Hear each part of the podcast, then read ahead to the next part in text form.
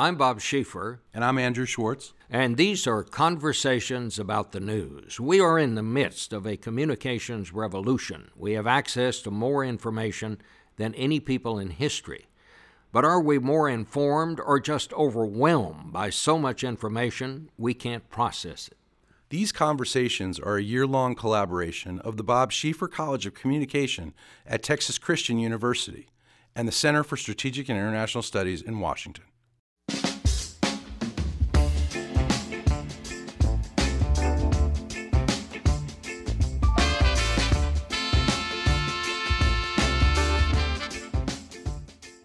Elizabeth Bumiller, the Washington bureau chief for the New York Times, joins us today. After college at Northwestern and a graduate degree from Columbia, she started her career at the Miami Herald, came to Washington as a party reporter for the Washington Post Style section, which is a great way, I must say, to learn Washington. Uh, she married uh, New York Times foreign correspondent Steve Weisman. She's lived in India and Japan. Uh, while there, continued to work for the Post.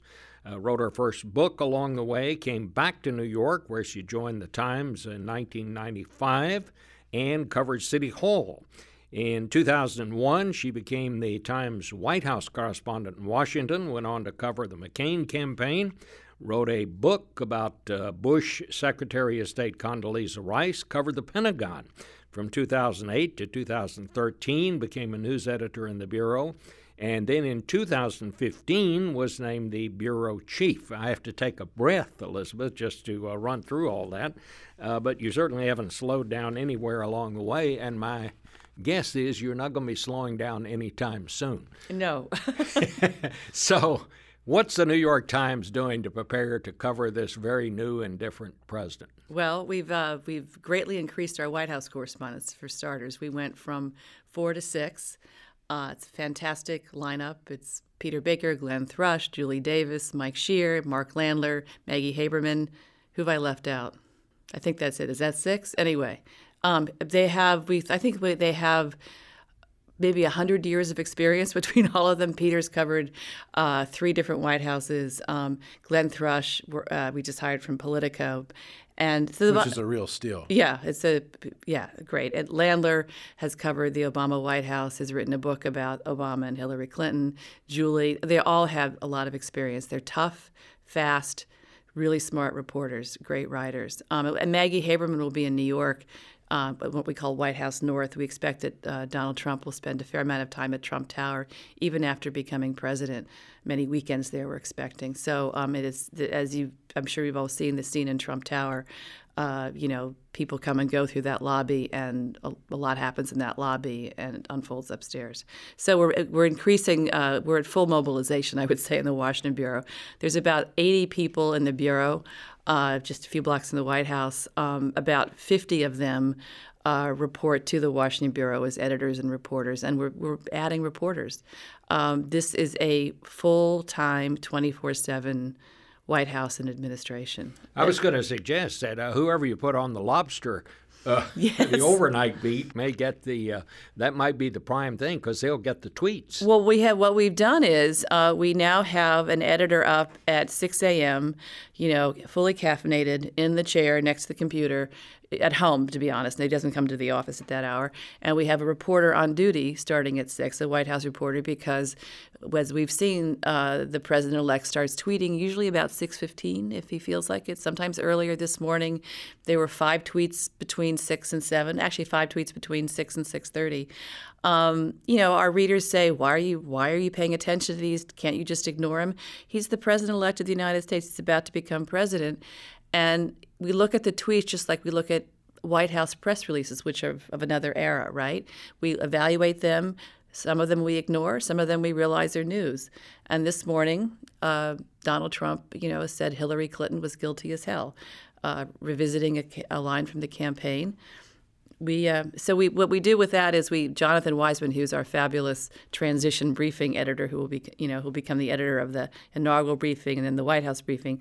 We have a running. Um, uh, feature online, and uh, Jonathan takes those from reporters, writes them very quickly, takes in other items from reporters because things unfold very quickly, and we put that online. And it's uh, we found that it's extremely popular with readers.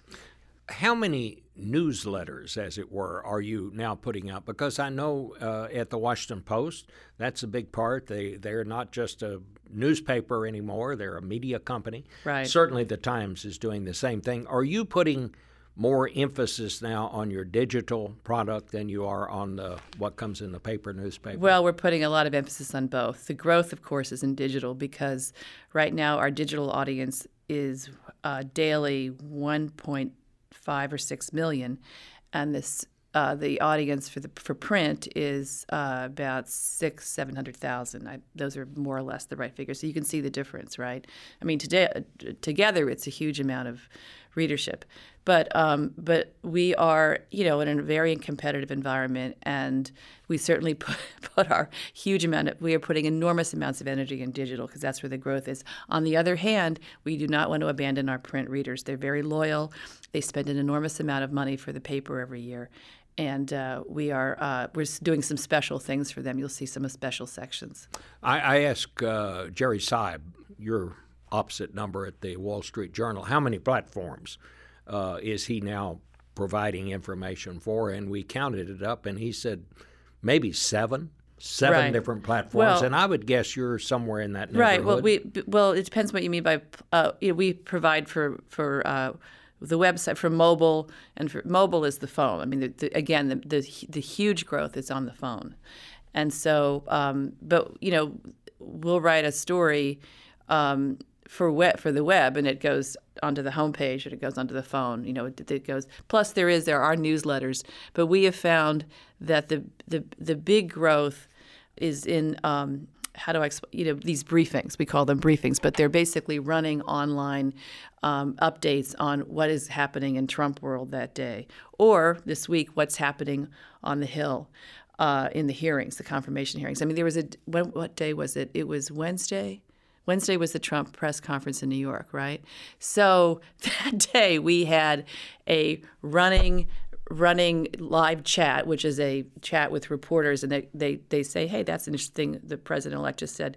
That is running live. We had a running um, transition briefing, which was, you know, nuggets from the press conference, and we had a running live hearing briefing, which was running uh, updates from a several number of confirmation hearings on the Hill. I mean, it was like a three ring circus. This is a newspaper. It's what used to be a newspaper. It's now, as you point out, a media company, and it's almost like you need a director in the middle of the newsroom when all this is going on. And then at the end of the day, we take a big deep breath and we we uh, prepare for the print product. Let's bring in Andrew. Th- thanks, Bob. And Elizabeth, it, it's great to be here with you. I get to pal around with your husband, Steve Weisman, who's one of my heroes and mentors all the time. And so, and a former Times White House correspondent, and a former Times White House correspondent, and you know, and of course, I've worked with both of you for years. You mentioned before we even came on the podcast that people who used to cover the White House, you know, almost can't believe that there's now six right people covering the White House now. And what what did you say to them? Well, I, I sent out an announcement saying this is our new White House team, and it you know it it, it um, a, a, number of the former White House correspondents from the Times. You go back to the Lyndon Johnson era. Uh, you know, I heard from some of them. One of them said, six? In my day, we had two, you know? And I said, and I responded, I said, have you ever heard of something called the internet? You know, uh, right. you know, in those days, and we all remember them, uh, you would write once a day. You you would you know roll into the office at 10 10 30 11 you know uh, see what was happening. There would be a noon meeting in new york with all the noon that the editors would meet for the first time at noon that day to discuss the upcoming stories. You'd start organizing you'd do some reporting you'd start organizing your thoughts about 4 o'clock 5 o'clock. You'd start writing for a 6 7 p.m deadline and that was it. Then you'd go out and have a drink with your colleagues and you know roll on the next day. Those days are way over. So, how many times is a, a White House correspondent writing, filing per day?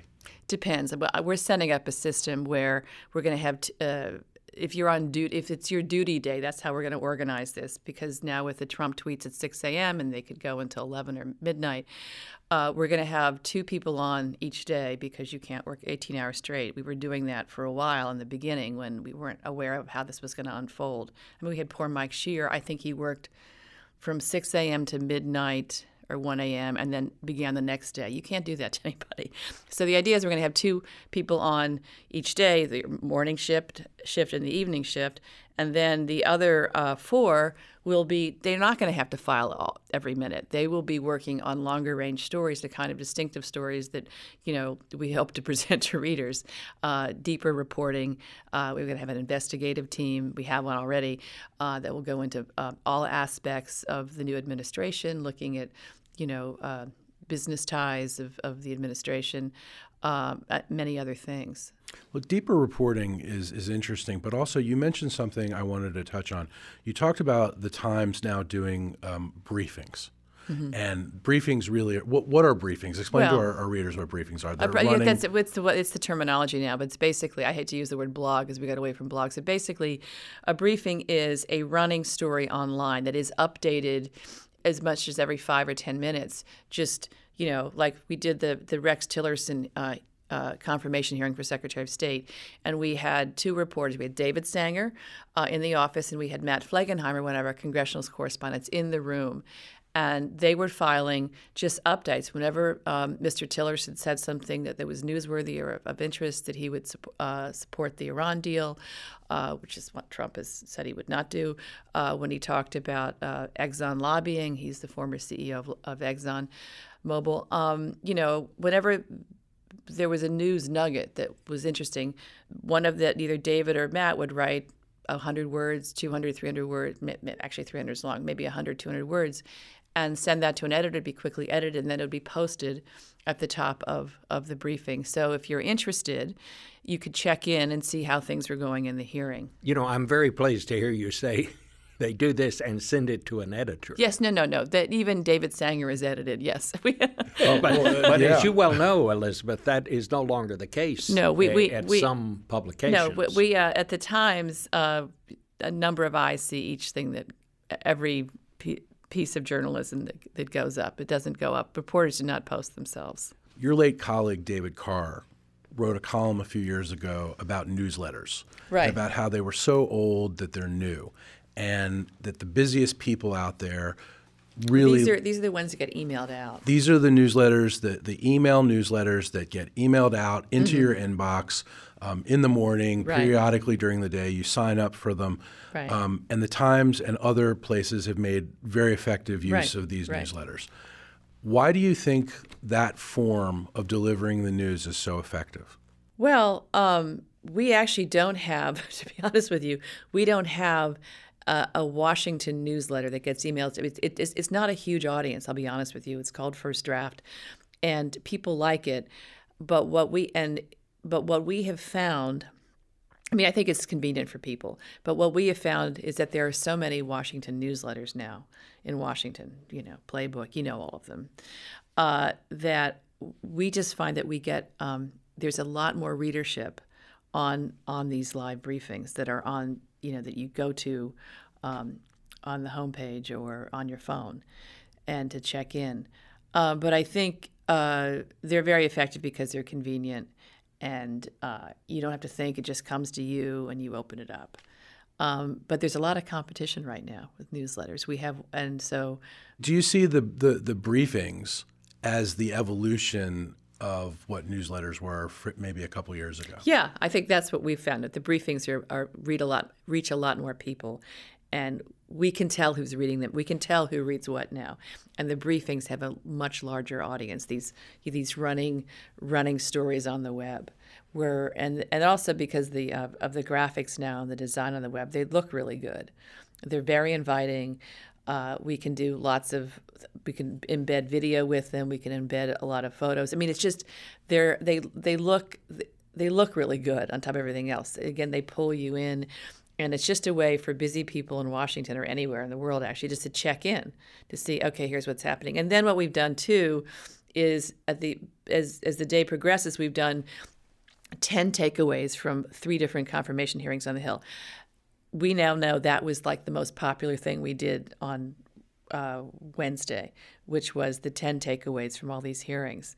Um, you know, uh, at the end of the day, we pull together a traditional newspaper story. People read that too, but during the day, you check in this way. And by the way, we also know that one form of the story, like the briefing, can be doing really well at the top of Google search, at Google News, right? The other 10 takeaways can be doing re- really well on Facebook. So we spread it around everywhere. I think one other thing that you learned um, in this last year is the power of transcripts. Yes, the transcript of the Trump briefing, of the Trump press conference, did really well. And the Now transcript of David and Maggie's interview. Oh, right, of course, that did really well. Now, what we're starting to do is sort of annotate transcripts. You know, a reporter who knows something will weigh in and say, when he's actually here, this is interesting what he's saying here. I mean, there's all these different things we can do with the design now. And that's, and again, some of it does run in print at the end of the day. It doesn't. It doesn't look quite the same. We're trying to get it to look a little better in print. That's another evolution. But um, anyway, Let's let's talk about Trump's first news conference as, as president elect, which I, I think was really kind of a curtain raiser for all of us, kind of a preview, I, I Right. would say, of, of what what we're going to expect. CNN had broken the story about this information that had been given uh, Right. to the uh, by the intelligence uh, chiefs to Mr. Trump.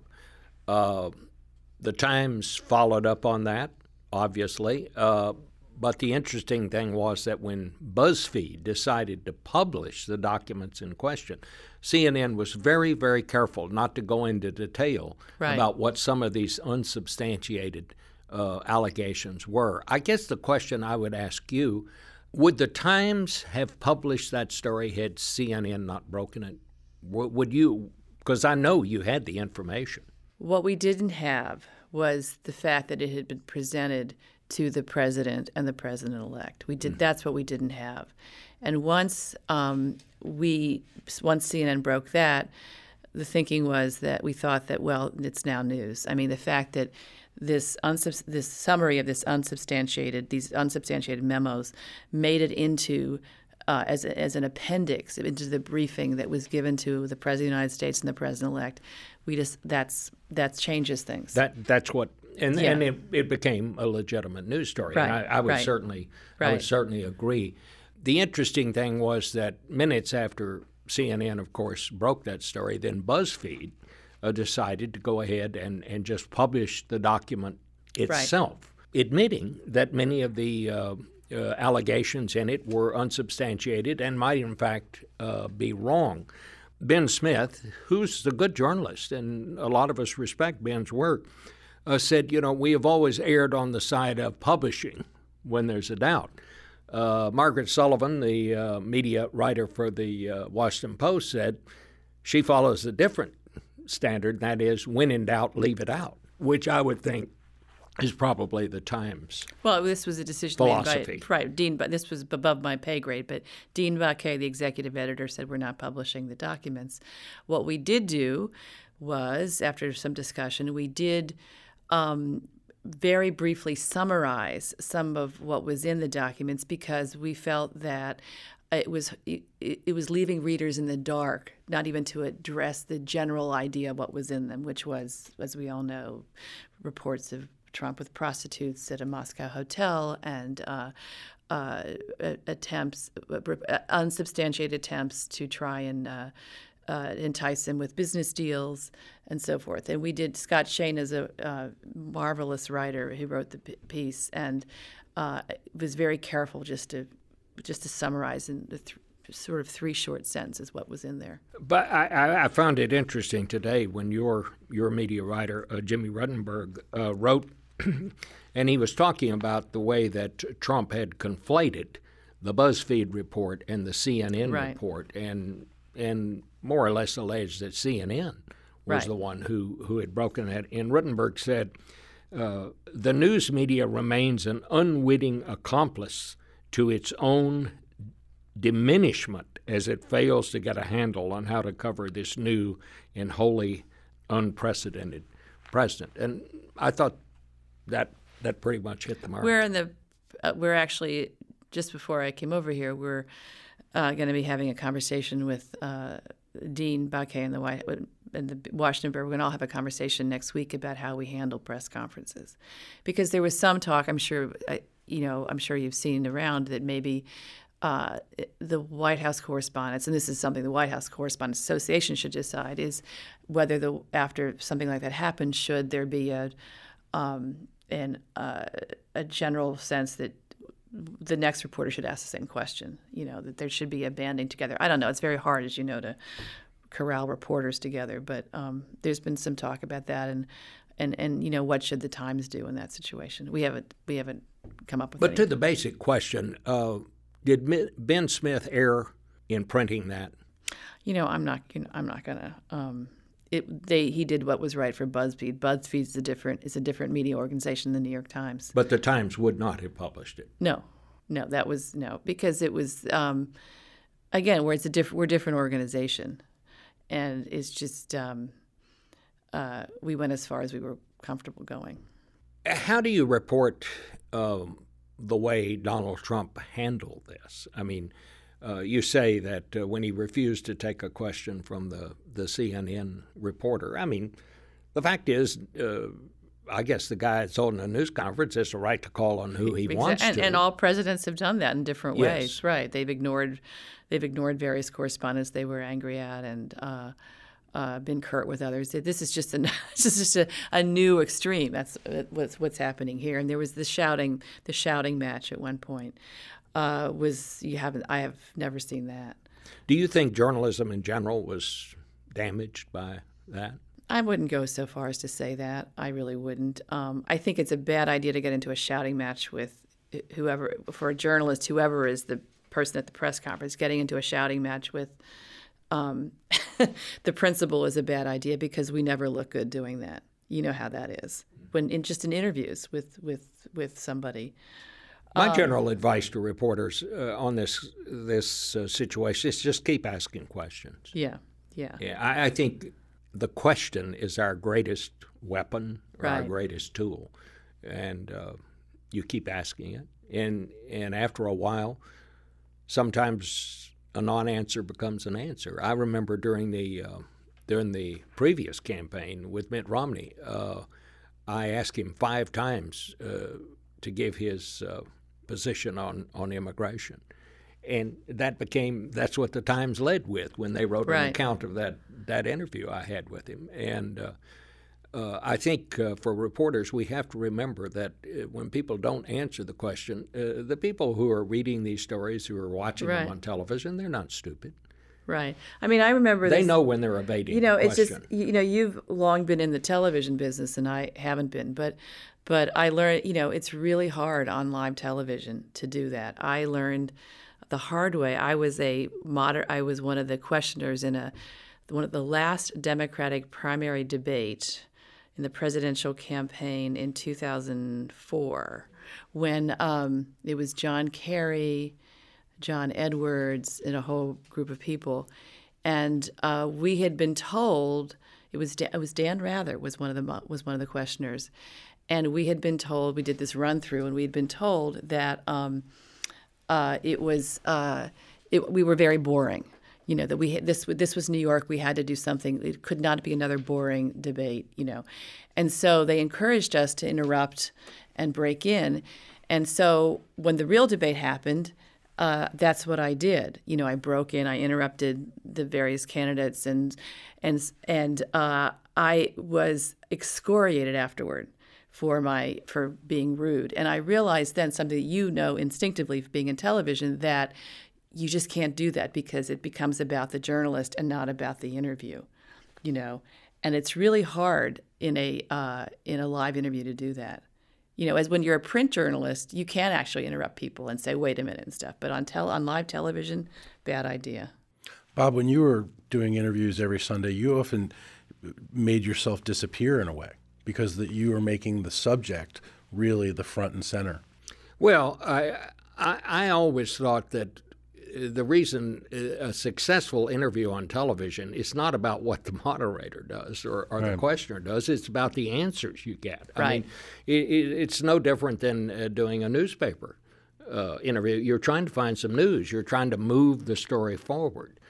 As Elizabeth said, eh, you know, it goes all the way back to, to the Kennedy assassination, which I guess was one of my first big stories that was the first time that the American people saw how news is gathered.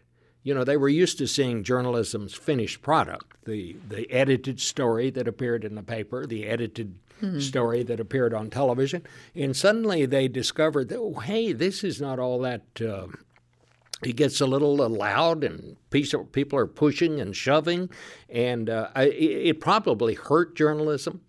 Uh, and and to some extent, I think uh, we're still feeling the impact of that. But it took people a while. Now, I mean, we anything goes, and we see all of this stuff as we saw at this Trump news conference, uh, and, and people have become used to it. But it was a little jarring for people to see the news actually being gathered, and you stop and think about it. That was the first time they'd actually seen it uh, in real time how we get you know just to defend my fellow journalists i thought they were really good tough questions asked at that trump news conference. Let's not forget that.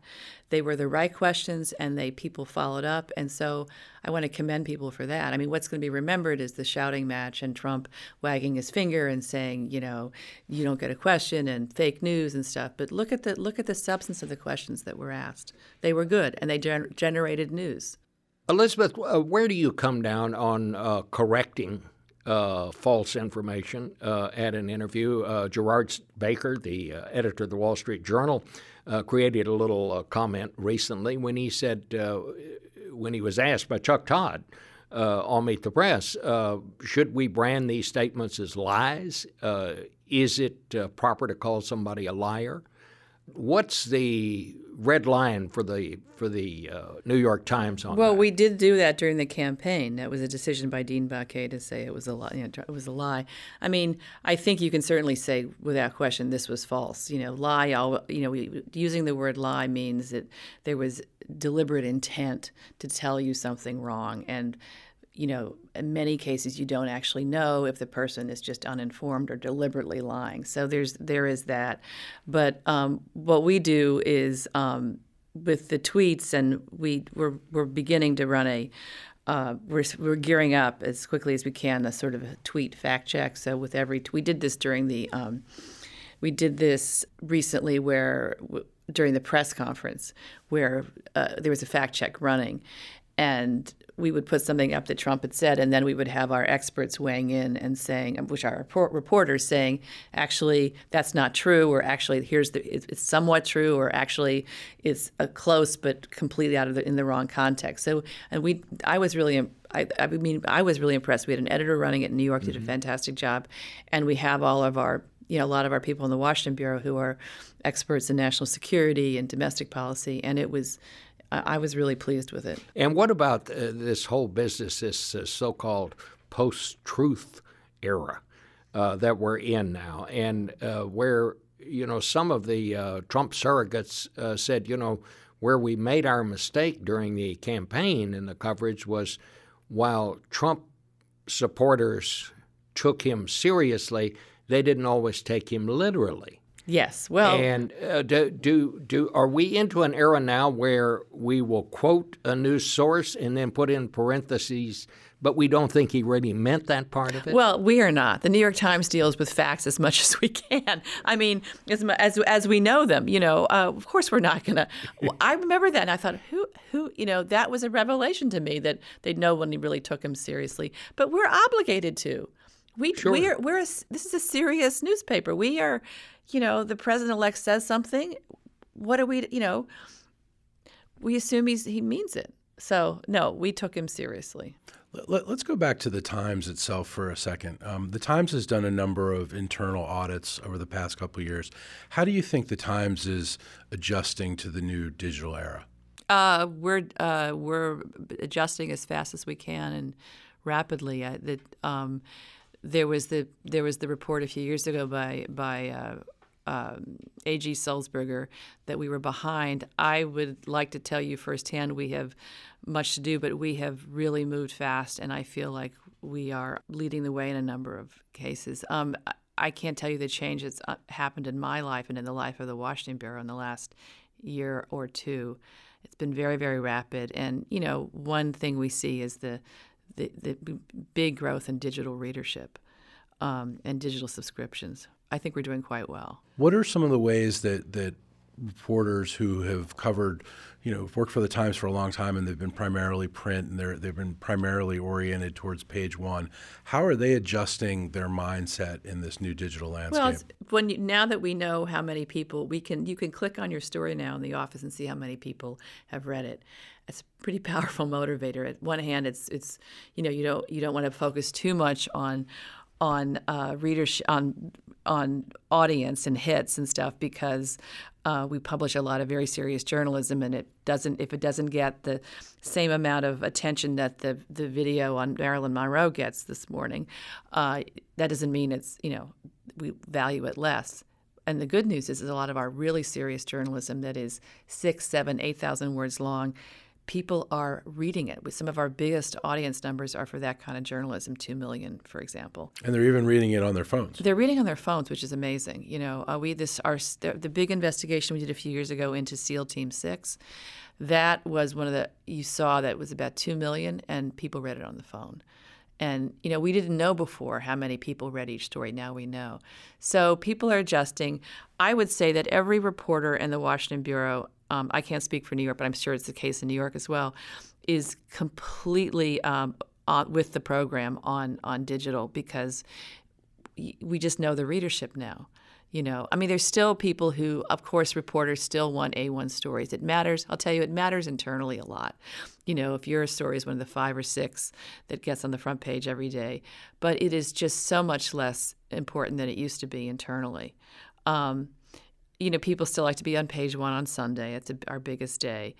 Um, they like to be on the reporters like to be on page one for big historic days because those are the big pages that last. The you know the Trump inaugural and so forth. Um, but it's really changed. I oh, think. Oh, and I have another. You know, you know it's changed when David Sanger will call me, you know, from his desk and say, uh, "I, you know, I need this story in the. We got to get the story in the homepage. I, you know, it's not getting enough. Get it on the homepage. You know, it has to be at the top of the phone. So now there's lobbying for getting on the homepage, and actually, that's kind of we're also finding out that it doesn't even matter as much as we once thought about being on the homepage because now if you get promoted through our social teams, our audience teams that, that, that push the stories out, if you get it on Facebook, that is sometimes is power that's actually far more powerful than being on page one. All of the the new things that are happening uh, are great. But you know, I think the uh, the most important stories that the uh, Times did last year were the uh, two long interviews that Sanger and Maggie Haberman Those did were great. Those on Trump's great. foreign policy. I thought we got we found out more about Donald Trump in those two interviews, and that's just old-fashioned New York Times kind of reporting, the right. kind of stuff that we've always expected from the Times over the years. And then I must say, I thought David's uh, behind-the-scenes story and how many words was it when he did the uh, how the, the, the hacking, hacking, that was came about. that was Eric Lipton and Scott Shane and David. Uh, that was six, Probably six, seven, six to seven thousand words, and we did that very. I mean, we. I should. They. You know, they wrote that very, very quickly because we were nervous. We were, we had planned it for like a week or two later, at least two weeks later, but um, we got nervous. It started leaking out, and those guys worked around the clock uh, that weekend to get it to you know to get it in. Uh, we knew there was something going on because uh, we were trying to get uh, David over to do a, a podcast I with us. We had him. We wouldn't let him out and, leave the office. And Andrew yeah. said, "I don't know what he's doing over there, but they're doing something big." Yeah. Well, and CSIS had photos of China um, weaponizing the islands in the South China Sea. Right. And I kept calling David and I said, "Hey, you know, I think this is a pretty interesting story." And he said trust me, I, am working on something big right now. You'll understand if you can just wait another day. And that was, yeah, you know, yeah. it, it, became apparent that it was a very big story he was yeah. working on. By the way, you have no idea how excited I am to know that he's calling you to lobby to get on the homepage. that is a very important thing for Bob Schieffer and I to know. it certainly is. Elizabeth, I know you're very, very busy, and we appreciate you coming uh, to talk with us. But uh, just uh, as kind of a wind up part of this, what do you see as the uh, the biggest challenges uh, in in this coming year, and and what do you see as the challenges for journalism and well, overall? I think for the coming year for Washington covering the Trump administration is just going to be aggressive, fair, aggressive, you know, fair but really aggressive coverage of, of all aspects of the administration. And it's it's it's it's such a big story now. It's not just it's the White House, of course, but look at all the agencies and how much is going to change at the agencies. We think at EPA and education, you know, um, at uh, the Pen. I mean, these are you know a- agencies that that we haven't always paid a huge amount of attention to in the past. There's just it's going to be a, if we take them at their word, it's going to com- be a complete uh, uh, turning upside down of what the Obama administration did. So that just keeping track of that, also keeping abreast of um, the president uh, Trump's business businesses and his presidency. He said at the press conference he's going to be able to do both, you know, and keeping track of his of his family's business ties. Um, that is a big deal. And then, of course, we're going to, you know, there's a lot of unanswered questions about the Russian hacking. And those that committee will continue on the Hill. There's been call for it, called for a select committee. I don't know, but, but that that is not going to go away. So we need to keep keep an eye on that. Can you recall an atmosphere as a new president and a new administration came to Washington quite like the atmosphere that I sense right now? No. Um, I think, first of all, the, there was a Pew poll recently that said there's two things here. One is that, uh, you know, the, the Pew, Pew poll recently showed that he had a 37% approval rating, uh, which uh, I believe is uh, among the lowest, if not the lowest, since the polling started in the 30s, 1930s, for a new president coming in. Normally, presidents come in on a wave of popularity. So that, and I, uh, he is, he is, uh, his popularity has certainly declined according to that poll among independents. So that it sort of peaked after right. the election, but so, it, now it seems so to be that, going back down. So that's a very interesting dynamic. Um, and the and President Obama is leaving with the 60% approval rating. So that's the dynamic we'll have to deal with. And then, uh, but again, it's just we don't know what's going to happen. I mean, any all of us who you know, we all, everyone, including the the Trump campaign, apparently thought that Hillary Clinton was going to win, and we, we, you know, everything that we thought was proven wrong. So, I am now when I think, well, this is going to happen on the Hill with the Affordable Care Act. I have no idea what's going to happen. You can't. I mean, I, we were so wrong before, and but I the sense of um, you know all norms being gone, everything that we've been used to in Washington is over, and there's we just don't know. I mean, that's why his supporters love him. You know, he's going to blow the place up, right? That's what they want. So we're here to cover the explosions.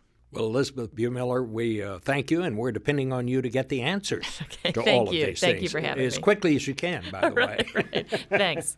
for Andrew Schwartz, this is Bob Schieffer. Thanks for listening.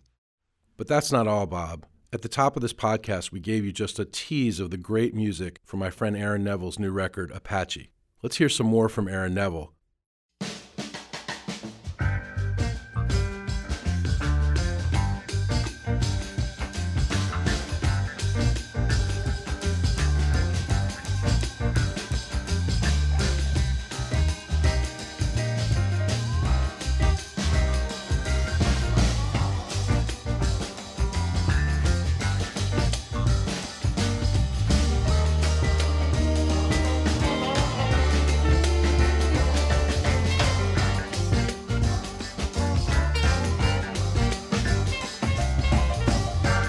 Fragile world. Everyone's in the path.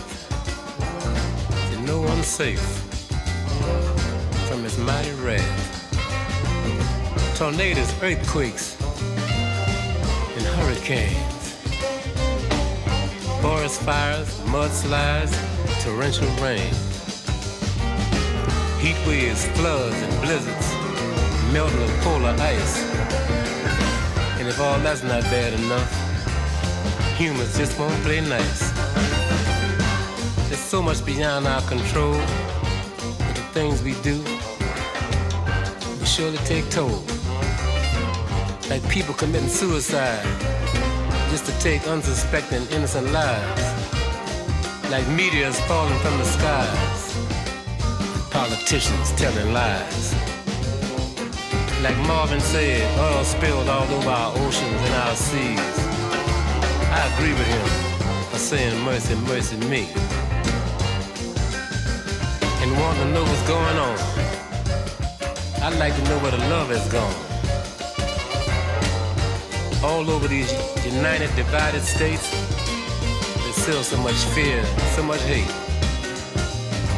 Will we ever get it together on this earth? We're all sisters and brothers. Like Martin said, we better live together as brothers and sisters or die together as fools. Stop filling our hearts with hatred, breaking all the rules. Said we're the high ups on the animal chain. But sometimes we just don't use our brains. Most animals kill for food. Man kills in his neighborhood. Nuclear threats all over the land. Man wants to annihilate other man. Tears for Fears said, Everybody wants to rule the world. But it belongs to every woman, man, boy, and girl. See, we all have our right to share this land. It don't just belong to one man. I don't have all the answers. I don't think anybody does. There was a cure for cancer and a whole lot more love, I'll say a prayer before I go to sleep and ask God for all our souls to keep.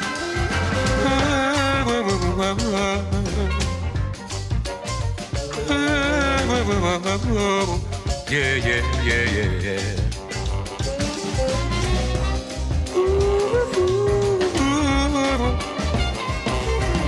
Yeah, yeah, yeah, yeah.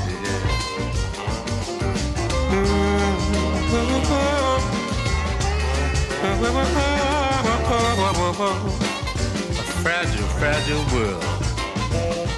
That's all we got, y'all.